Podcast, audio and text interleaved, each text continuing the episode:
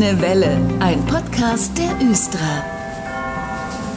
Heute geht es bei uns in der Sendung um Hybridbusse, um Wasserstoff und die Zukunft der Busse bei uns in der Stadt, die wir täglich in der Stadt sehen und auch gerne einsteigen natürlich. Bei mir ist heute wieder Frank Arndt, der Leiter des Busbereichs bei der Östra. Hallo, Herr Arndt. Hallo. Vor zehn Jahren gingen sie hier bei uns in der Stadt an den Start, die Hybridbusse. Ziemlich genau jetzt im September ging's los. Warum hat man eigentlich diese Busse damals angeschafft? Ja, im Wesentlichen hat man die Hybridbusse eingeführt, um äh, Ressourcen zu sparen, weil durch die elektrische Unterstützung äh, kann man beim Anfahren und beim Bremsen wieder Energie zurückgewinnen. Und von daher war das der primäre Grund, um die Hybridbus-Technologie einzuführen. Äh, zum anderen ging es darum, auch schon die Weichen Richtung Zukunft zu stellen, weil das Thema Elektromobilität war zwar noch nicht so weit vorangeschritten, aber mit den Hybridbussen, wo ja auch entsprechend schon Batterien verbaut worden sind, Elektrogeneratoren und auch Motoren, hat man eben einen super Grundstein gelegt für die äh, E-Busse, die wir jetzt ja auch mittlerweile einsetzen. Die Hybridbusse, die kamen ja vor zehn Jahren, habe ich eben schon gesagt, in Hannover an. Wie lief denn der Start so ab? Wir haben den ersten Hybridbus getestet und dann waren wir so davon überzeugt, dass wir weitere Hybridbusse bestellt haben und waren dann doch ganz überrascht, dass wir vor zehn Jahren auch die größte Hybridbusflotte in Europa hatten und betrieben haben. Und wir haben natürlich letztendlich unsere Werkstatt darauf einstellen können. Unsere Mitarbeiter haben sich so ein bisschen an die Elektromobilität gewöhnt, an die ersten Schritte. Und das war natürlich eine super Vorbereitung für die E-Busse. Und da kamen auch noch plötzlich ganz neue Berufsfelder hinzu, richtig? Ja, genau. Früher gab es ja den Kfz-Schlosser, den, den klassischen. Jetzt gibt es den Kfz-Mechatroniker. Und jetzt gibt es noch eine Weiterentwicklung. Das ist der Kfz-Mechatroniker mit einer Hochvoltspezialisierung, die eben speziell für die Elektrobusse ähm, eingeführt worden ist, damit man mit der neuen Technik eben auch zurechtkommt. Das sind übrigens auch Ausbildungsberufe bei der Östra, liebe Hörerinnen und Hörer. Also gern mal ins Karriereportal schauen. Kleiner Hinweis für alle, die jetzt neugierig geworden sind. Da kann man sich jetzt schon bewerben für eine Ausbildung ab dem Jahr 2022. Reinklicken auf östra.de slash Karriere. Zurück zum Hybridbus. Der war sozusagen der Einstieg in die Welt der Elektromobilität. Hat dieser nun eigentlich ausgedient? Weil es gibt ja jetzt reine Elektrobusse. Also ich bin der Meinung, dass auch der Hybridbus zukünftig eine wichtige Rolle spielen wird im ÖPNV, wenn es nämlich darum geht, synthetische Kraftstoffe zu tanken. Das ist ein Gebiet, ähm, wo wir uns auch mit beschäftigen. Speziell die Regiobus hat jetzt einen Versuch durchgeführt, wo eben so ein synthetischer Kraftstoff mal erprobt wird und auch damit kann man CO2-freie ÖPNV, äh, ÖPNV anbieten und von daher ist der Hybridbus aus meiner Sicht auch nicht tot, sondern er wird weiterleben. Was demnächst bald zum Leben erweckt werden soll hier bei uns in Hannover, ist ein Bus, der mit Wasserstoff fährt. Ist Wasserstoff der Stoff der Zukunft, Herr Arndt? Ja, Wasserstoff ist ein Stoff der Zukunft, also ein Energieträger der Zukunft und der wird auch eine wichtige Rolle spielen. Allerdings muss man auch sagen, dass wir da noch eine Menge Themen zu klären haben, weil äh, wie wird der Wasserstoff umweltfreundlich und auch kostengünstig produziert werden? Wie können wir ihn transportieren? Wie können wir ihn zwischenspeichern? Wie können wir ihn vertanken? Das sind alles noch Themen, die geklärt werden müssen. Und zum anderen müssen auch serienreife Busse zur Verfügung stehen, die wir dann natürlich auch einsetzen können. Da stehen wir noch so ein bisschen am Anfang. Wir ähm, haben mit der Region Hannover zusammen und der Regiobus ein Projektteam gegründet, wo wir genau diese Fragen klären und auch den Fragen nachgehen. Und wir sind natürlich schon daran interessiert, auch den Energieträger Wasserstoff bei uns einzusetzen. Und die aufmerksamen Östra-Fans, Sie werden es vielleicht schon gelesen haben hier und da. Es gibt eine Kooperation mit dem Klärwerk hier bei uns das soll dann auch eine Rolle spielen. Worum geht es da genau? Ja, das Klärwerk in Herrenhausen benötigt Sauerstoff, um die äh, entsprechenden Abwässer aufzubereiten. Und der Sauerstoff soll produziert werden mit einem sogenannten Elektrolyseur. Das ist also eine Elektrolyseanlage und als Abfallprodukt von diesem Elektrolyseur fällt quasi Wasserstoff an. Und diesen Wasserstoff wollen wir zwischenspeichern und wollen wir nutzen, um unsere Busse zu betanken. Aber auch da sind noch einige Themen, die wir klären müssen, äh, was ich vorhin schon gesagt habe. Äh, wie speichern wir das? Wie transportieren wir das? Wir können natürlich auch nicht mit unseren Bussen ähm, komplett Richtung Herrenhausen fahren, weil wir entsprechend viele Leerkilometer erzeugen würden. Dann wären wir im ÖPNV auch nicht mehr effektiv. Das sind aber Fragen, wo wir uns mit beschäftigen und die wir lösen müssen und auch lösen werden. Spannende Fragen für die Zukunft, aber die Östra ist am Puls der Zeit und wird sicher noch Antworten finden. In welchem Zeitraum denken Sie da eigentlich? Also, wie ich vorhin schon gesagt habe, eine Arbeitsgruppe beschäftigt sich damit, mit der Busbeschaffung. Ähm, wir möchten ganz gerne ja, 2023 den ersten Wasserstoffbus bei uns einsetzen. Hängt aber natürlich davon ab, wie effektiv und wie gut wir ihn nutzen können, also auch betanken können. Und ähm, da müssen wir einfach gucken, wie es weitergeht. Wir planen aber 2023 also gar nicht mehr so weit entfernt. Herr Arndt, ich bin sehr gespannt und Sie werden uns sicher bald mehr berichten, in dieser Sendung natürlich auch. Vielen Dank erstmal, dass Sie heute zu Gast waren. Ja, bitteschön.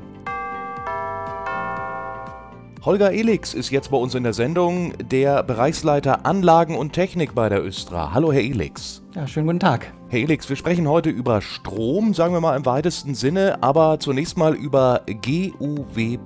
Was ist ein GUW und warum Plus dahinter? Das ist eigentlich ganz einfach. Ein GUW Plus ist äh, also ein Gleichrichterwerk, dafür steht GUW, mit zusätzlichen Funktionen, deswegen das Plus ein Gleichrichterwerk. Äh, nicht jeder hat äh, Elektrotechnik studiert.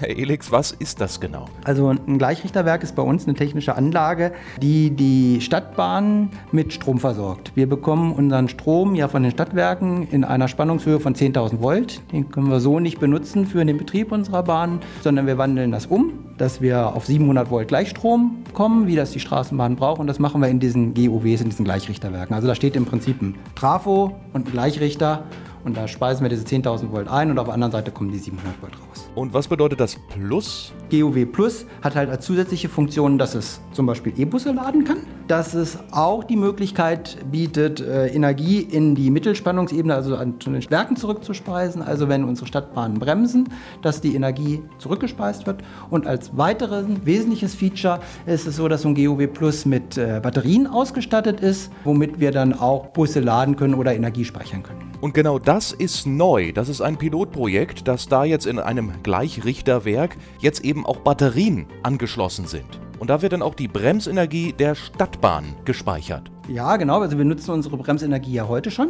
Wir nutzen etwa 30 Prozent der Energie, die wir fürs Fahren brauchen, gewinnen wir aus der Rückspeisung durch die bremsenden Bahnen. Und hm, zukünftig wird es so sein an diesem GOW Plus, dass dann die Energie, die wir jetzt nicht für andere Fahrbewegungen brauchen, in diesen Batterien speichern können und damit dann genau die Busse laden. Und die Östra hat natürlich auch sofort Ja gesagt, das probieren wir jetzt aus. Na, also erstmal ist es natürlich technisch eine total interessante Lösung und da schlägt mein Herz als Ingenieur natürlich auch höher, aber das ist nicht der wichtigste Grund, sondern das Wichtigste ist an dieser Stelle, dass wir überhaupt die Ladung der Busse an der Peiner Straße, so wie wir sie brauchen, auch realisieren können. Wir hätten nämlich aus dem Stadtwerkenetz an dieser Stelle überhaupt nicht die Energiemengen beziehen können, wie wir sie brauchen für das Laden der Busse. Wir haben da vor, fünf Ladepositionen zu bauen und wenn die alle gleichzeitig laden, das hätten die Stadtwerke so nicht nicht zur Verfügung stellen können. Das heißt, man hätte das Stadtwerkenetz riesig aufbauen müssen. Und durch diese Batterien sind wir aber jetzt in der Lage, dann trotzdem diese Busse zu laden, ohne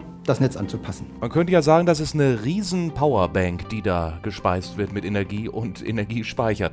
Herr Elix, erklären Sie doch noch mal kurz, wie es funktioniert. Also wir statten dieses GUW Plus mit Batterien aus, die dann stationär da sind und Energie speichern können, die von unseren bremsenden Stadtbahnen kommen. Und die ersten Batterien, die wir in dieses GUW Plus einbauen, die kommen erstmal von unserem Buslieferanten. Das heißt, der hat Batterien, die schon äh, im mobilen Einsatz in irgendwelchen Bussen waren, die bekommen wir und da kriegen wir Batterien insgesamt mit einer Kapazität von 490 Kilowattstunden zur Verfügung gestellt. Das entspricht etwa der Ausstattung von zwei Bussen. Also wir werden da zwei Sätze von Busbatterien einbauen. Insgesamt ist das aber total spannend auch für uns, weil wir zukünftig dann nicht mehr auf Busse von äh, dem Lieferanten setzen, sondern auf unsere eigenen Batterien, die wir im Moment noch in den Bussen hin und her fahren. Die haben in diesem mobilen Einsatz eine Lebenszeit von etwa sieben, acht Jahren. So ganz genau wissen wir das noch nicht. Und wenn man die in den mobilen Anwendungen nicht mehr verwenden kann, sind die aber für stationäre Anwendungen noch durchaus einsetzbar. Und dafür planen wir das. Da wollen wir dann diese Batterien, die man in unseren Bussen nicht mehr verwenden kann, dann einsetzen. Das ist ja sozusagen, dass man gleich mehrere Fliegen mit einer Klappe schlägt. Die alten bzw. Batterien aus den E-Bussen landen dann im Gleichrichterwerk und speichern dort weiter Energie. Tolle Sache. Upcycling nennt man sowas, glaube ich, wenn man irgendwas wiederverwendet. Und das klappt eben auch gut mit diesen Batterien. Nun werden die ja nicht äh, direkt da auf dem Betriebshof neben die äh, Ladesäule gestellt. Da wird jetzt auch noch ein bisschen gebaut, nicht? oder Herr Elix? Ja, also das Gebäude ist aktuell fertiggestellt Und es ist relativ groß geworden. Also sonst sind unsere Gleichrichterunterwerke ja relativ unscheinbar. Die haben so ein paar Quadratmeter. Das ist jetzt mit 11 mal 30 Metern doch ziemlich groß geworden. Das steht auf dem äh, Betriebshof in Dörren. Also wenn man da an der Peiner Straße vorbeigeht, kann man den Bau auch sehen. Das ist ein roter Klinkerbau, passt sich auch sehr schön da in die Gegend ein. Und aktuell sind wir jetzt dabei, gerade die Technik einzubauen.